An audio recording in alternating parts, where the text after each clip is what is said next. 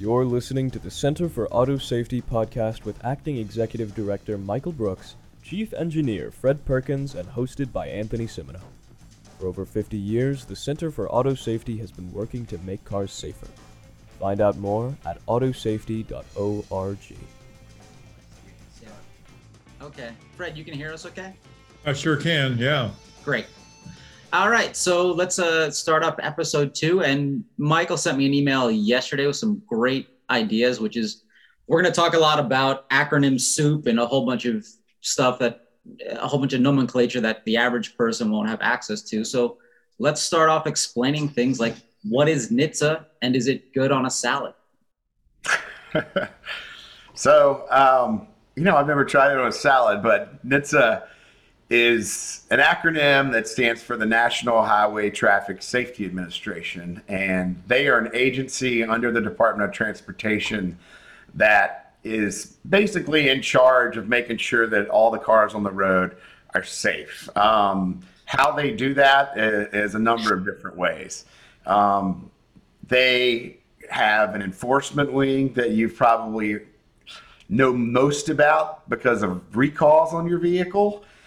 They have a wing for compliance and standards that basically sets all the basic safety standards that cars have to meet before they're sold. And then actually a lot of their budget, probably 2/3 of their budget, goes towards state grants and towards programs like alcohol prevention, driving drunk prevention, seatbelt, texting awareness, those types of programs. So that's a kind of in a nutshell who NHTSA is and what they do, and you will probably hear that acronym more than any other acronym on this show.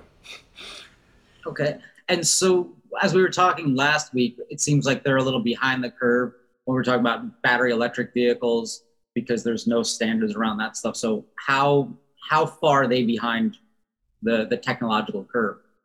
Well, I can tell you that the British Standards Institute, which is, of course, in the United Kingdom, just published a standard called Assuring the Operational Safety of Automated Vehicles Specification. So it goes soup to nuts on what a company should do in order to have, as safe as possible, the test of automated vehicles or the use of the vehicles on a highway.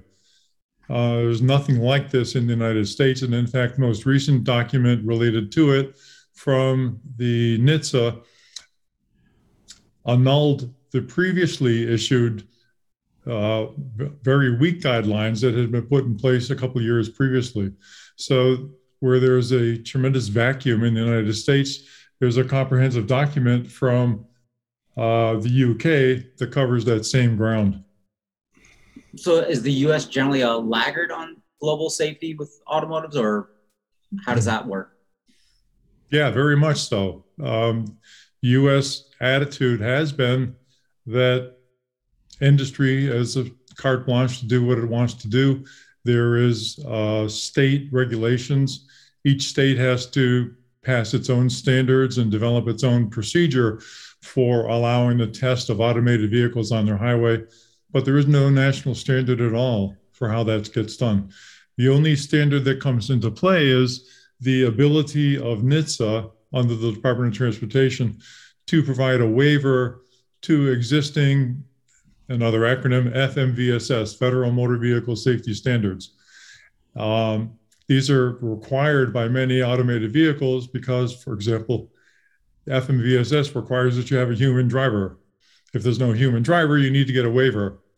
So that's the only mechanism that's been used in the United States so far to address the safety of autonomous vehicles or testing self-driving vehicles, basically just to waive the standards that are in place to let the companies go ahead and proceed with testing. Far behind the rest of the world. That's amazing. All right, so I'm gonna jump into another acronym. On that, I'll add too, that, it's somewhat of a phenomenon of the last, 15 to 20 years or so that the United States has ended up in that position. I would say that there were a lot of success in vehicle design and road safety in the United States up until The last few years, we've seen the fatality rates significantly rise in America while dropping in the EU and the UK. So that's due to a lot of reasons. Many are political. Some have to do with the agency not following through on rulemakings and safety standards that are dozens of years old. So yes, they're behind right now, and I think they're trying to catch up at the moment. They've got a big job ahead of them. Wait, so has that always been the case? Because you know, you grew up in the U.S. and you hear about this guy named Ralph Nader who made everybody put airbags and seatbelts in cars. Was the U.S. leading at one point? Yeah, we were. I think absolutely we were leading at one point, and you know, you started to see the beginnings of kind of the new era with the Honda and Toyota's entry in the market back, I think, in the late 70s and 80s.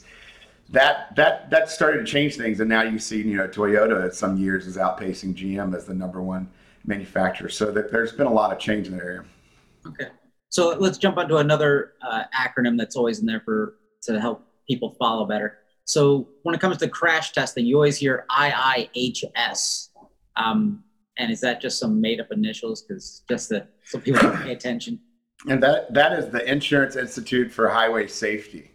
And they're primarily funded by the insurance companies. And one of the great things about them is they have access to a lot of data that insurance companies have, which allows them to conduct some pretty, powerful studies on things that, you know, the government and that we don't have access to that data. So that's one of their strengths, is they're a big source of data. They also are, speaking of NHTSA being behind, they're ahead of NHTSA in crash testing in a lot of areas right now. They do crash test ratings and rankings in a similar way to what you see with NHTSA and to some extent Consumer Reports. And they have they've done a really good job in updating some of the tests over the last 20 years to protect folks and vehicles where NHTSA hasn't been able to keep up. So they perform a very important role in vehicle safety. Yeah, let me add that they also have done on-road testing of self-driving features and automated driver assistance features. They've taken cars out on the highways in Virginia and gone over cresting hills and all that, and have determined experimentally that a lot of these features don't work particularly well in certain circumstances, particularly when a self-driving vehicle or vehicle that's implementing some self-driving features goes over the crest of a hill, because of course it can't see what's on the other side of the hill. And so it tends to be unstable as it crests the hill. This is kind of important because sometimes there's people on the other side of the hill. So they're very far ahead of the United States government in their testing of on-road usage of automated vehicles. It's also important to note that they do a great job for what they do, but they don't have the resources of the federal government, of course, because they're privately funded. So they tend to be, in a sense, vertically deeper than the US government, but not as broad laterally in terms of the coverage of the numbers of cars that they can investigate. So who do auto manufacturers look to when they're designing safety features? I mean, so if NHTSA is the government and they're setting some sort of standard, but if the Insurance Institute for Highway Safety is doing more involved testing, like, you'll see in commercials, this gets a 5-star IIHS rating or a 4-star NHTSA. So is it just marketing, or if they're smart, they're looking at both because they can. First of all, there's a lot of NHTSA's version of the crash test is called NCAP, which is another acronym we'll hear a lot. That's the New Car Assessment Program, and it's being updated right now, but it's not being updated in a way that really is going to allow it to evaluate a lot of the crashworthiness of vehicles in the way that the IIHS tests are doing. So they're somewhat competing, but also I believe they're trying to make those two programs a little more complementary so that they can, you know, ferret out more problems and maybe make a few more discriminatory points when folks are looking at vehicles. It's important to note, though, that NCAP is once again behind a lot of the rest of the world. Notably, the U.S. NCAP is behind European NCAP. So European NCAP includes tests for safety of pedestrians in a crash.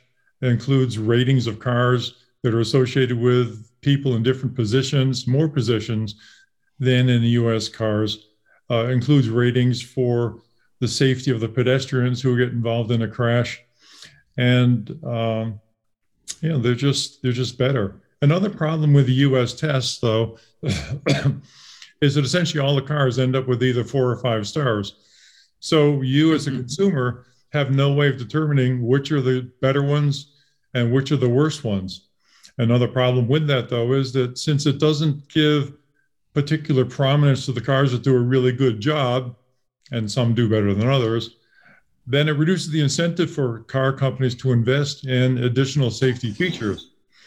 If, on the other hand, it was, you know, more of a spread between the bottom end and the top end of cars that they tested, there'd be more incentive for companies to invest in safer cars because they would show more prominently in the safety ratings.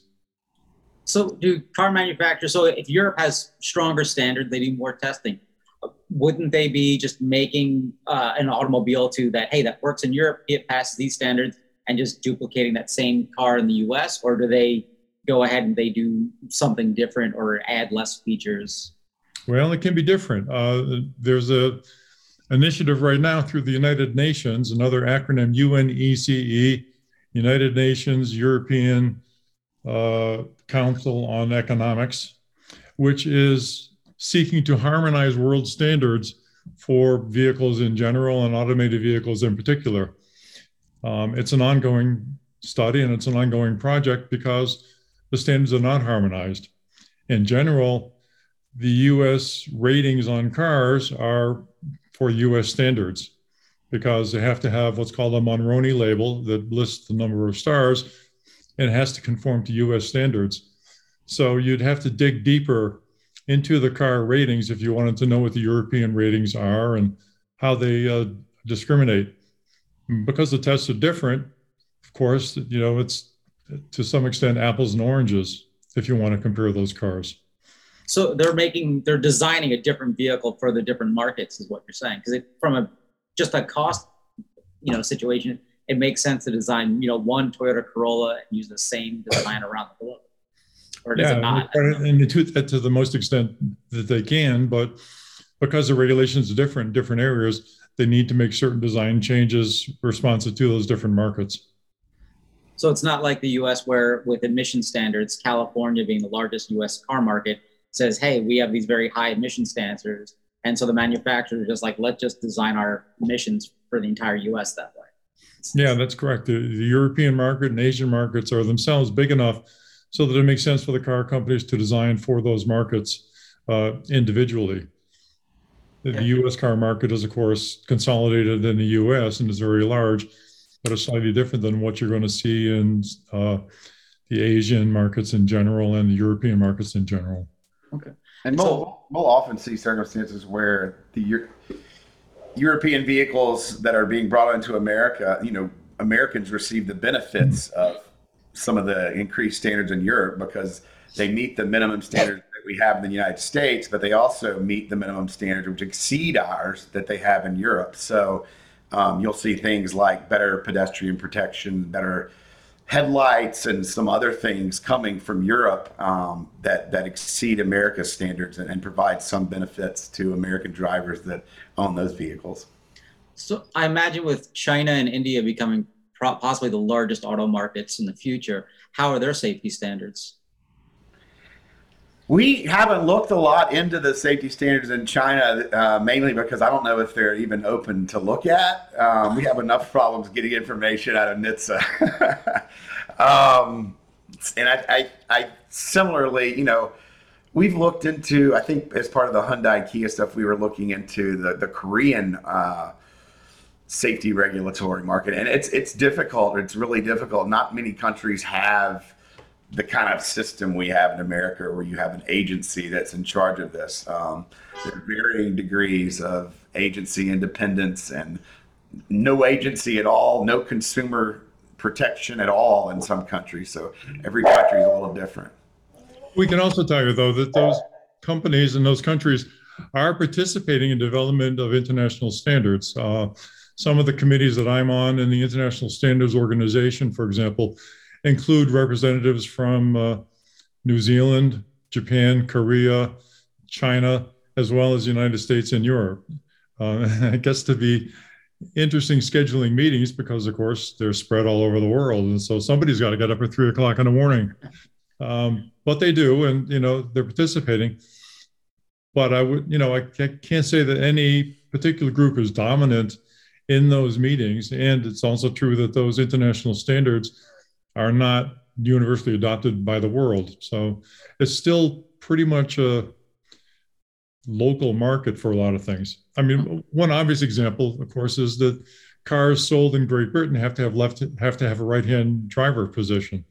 Okay, so that's, you know, just one example of how the standards differ in different countries. Another one, as Michael alluded to, is the adaptive headlight features that are current in Europe that allow the headlights to automatically adjust their beam structure for the benefit of their drivers and to the benefit of oncoming cars as well.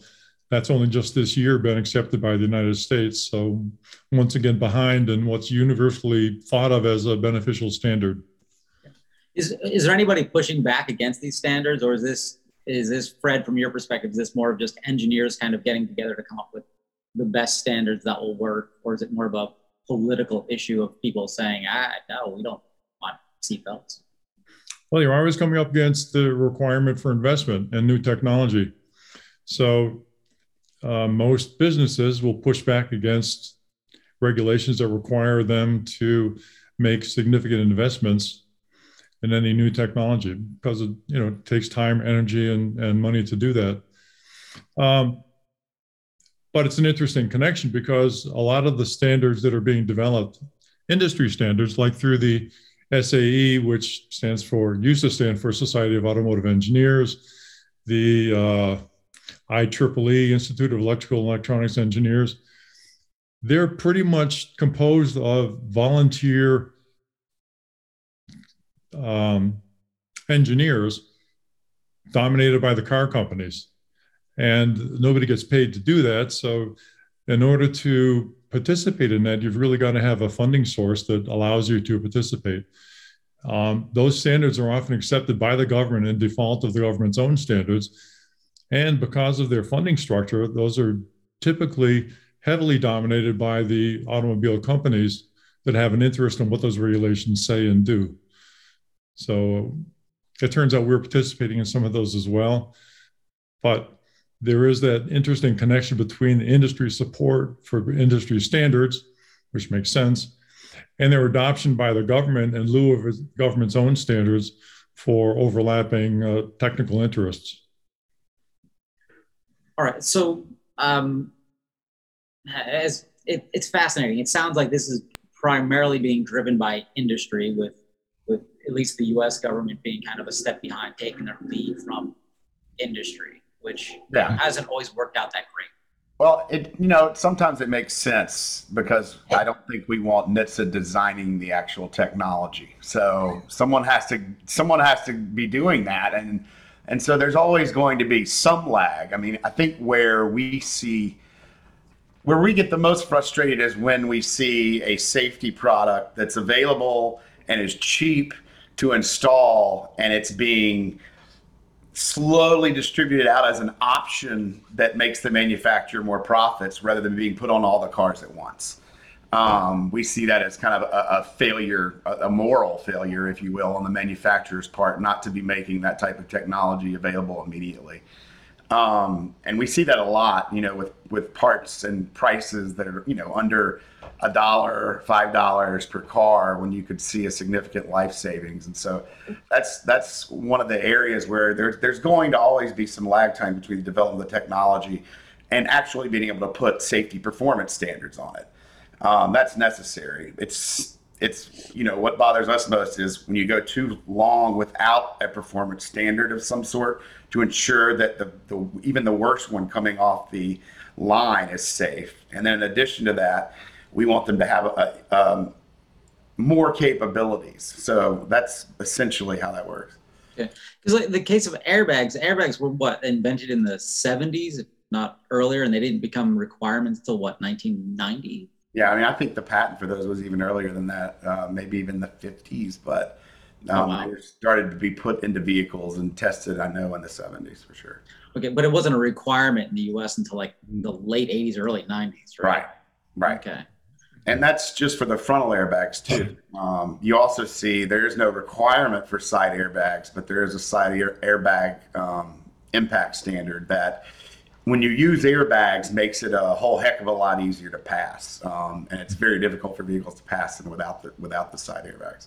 Wait, so all cars, because every car now has, I think every car sells with side airbags. There's airbags everywhere, and it's only required for the driver or just the front seats. Or, you know,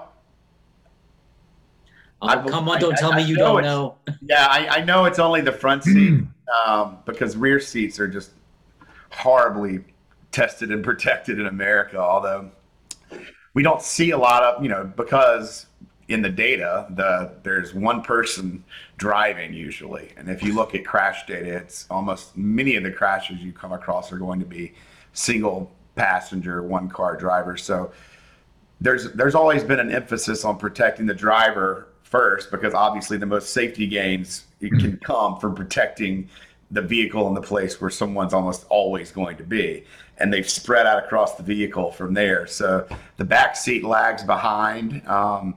Side impact protection is conducted from both sides, but I couldn't tell you right off the top of my head if there's protection on the passenger side testing as well. Well, let me go a little vertical on that, because one of the things that's important to note about the testing of cars with airbags is that those tests are being done on ATDs, anthropometric test devices, AKA test dummies, that are modeled on a 50% male and a 5% female in the passenger seat. So an average male behind the driver's seat and a very small female on the passenger side. Okay, that's the standard for tests. There are very few people who are 50% males, and there are even fewer people who are 5% females. So it's really a misrepresentation of the population at large. Larger and smaller dummies are available. Test devices that represent children, elderly people, obese people, they're all available. They're not being incorporated in the U.S. tests. This is something that we've commented on in some of our responses to NHTSA. But it's important to note technically that people with different body types have different responses to airbags and seatbelts. And we can go into a lot of detail on that some other time, but just let me say that the testing that's done, even when it's provided in the test results, is very limited in terms of the scope of body types that are being considered. So, there are options available, but even with the airbags, there's a lot of options available by the manufacturer that are not required. One example is an inflatable seatbelt. Okay, so what you can have is, with a conventional seatbelt, three-point seatbelt, is that you've got this strap coming across your chest. It's just a strap. Studies have shown that if you use an inflatable seatbelt, which essentially has an airbag built inside of it, so that in the event of a crash, it inflates and dramatically softens the impact of the seatbelt. It can have a very beneficial effect, particularly on elderly people and people with fragile skeletons, because it eliminates a lot of the crushing forces that you would have. There is no requirement to do that. There are some companies that have put those into their cars, but once again, they don't get any credit for doing that. So it's an extra cost to them. They get no benefit from it in terms of the ratings, even though it is a much safer car than a car that doesn't have that particular feature. So gets back to how the ratings are presented and how they're all clustered in that 4- and 5-star group.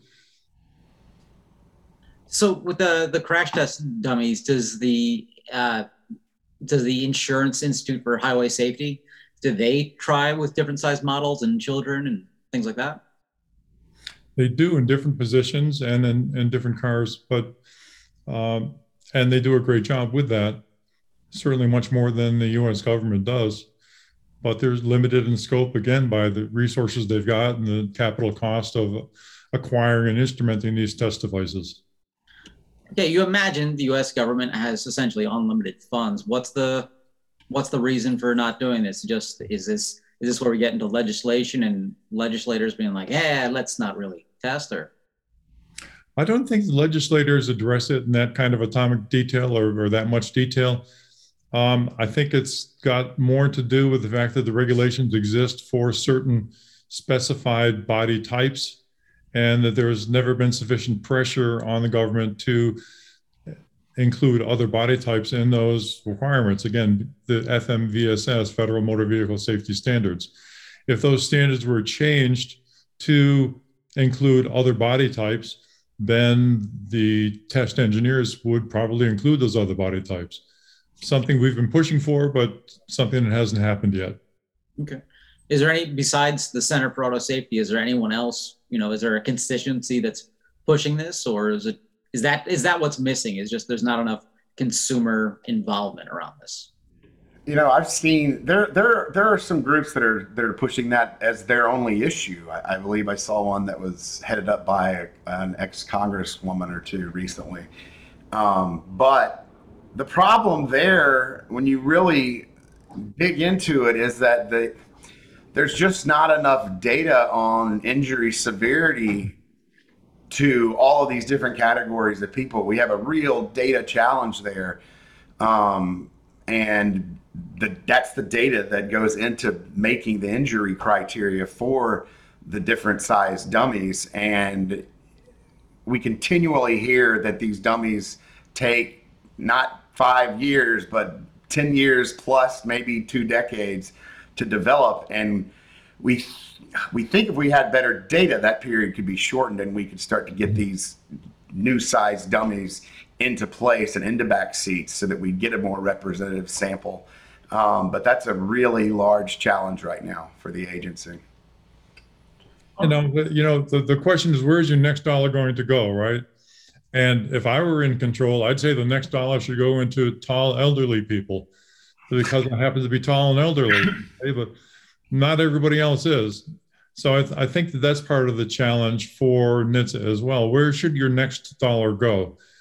If there were more money put into developing these test dummies, then certainly there'd be more of them available.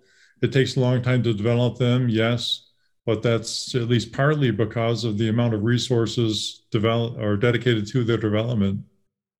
Okay, so we've covered a good deal of acronym soup. We've got NHTSA, IIHS, SAE, NCAP. Who else do we need to cover?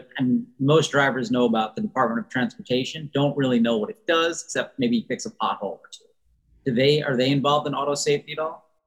Yeah, they take kind of the oversight, the leading role over NHTSA on some of the more important initiatives, but most of the vehicle safety work is coming out of NHTSA. There are also a couple of other agencies that are involved: Federal Motor Carrier Safety Administration, FMCSA. They do work with heavy trucks. There's the NTSB, which has been very active in pushing NHTSA to do better over the last few years. That's the National Transportation Safety Board. And then beyond, groups, there's also a lot of acronyms that are important to know, like what is ADAS and what is ADS? Because that's something people commonly confuse. When we start talking about advanced crash avoidance systems and driverless, self-driving, autonomous, robot cars, whatever you want to call them, there's a whole nother level of complicated acronyms to cover. But that's something we'll probably get to another episode. The Center for Auto Safety is the nation's premier independent, member-driven, nonprofit consumer advocacy organization dedicated to improving vehicle safety, quality, and fuel economy on behalf of all drivers, passengers, and pedestrians. Visit autosafety.org to donate today.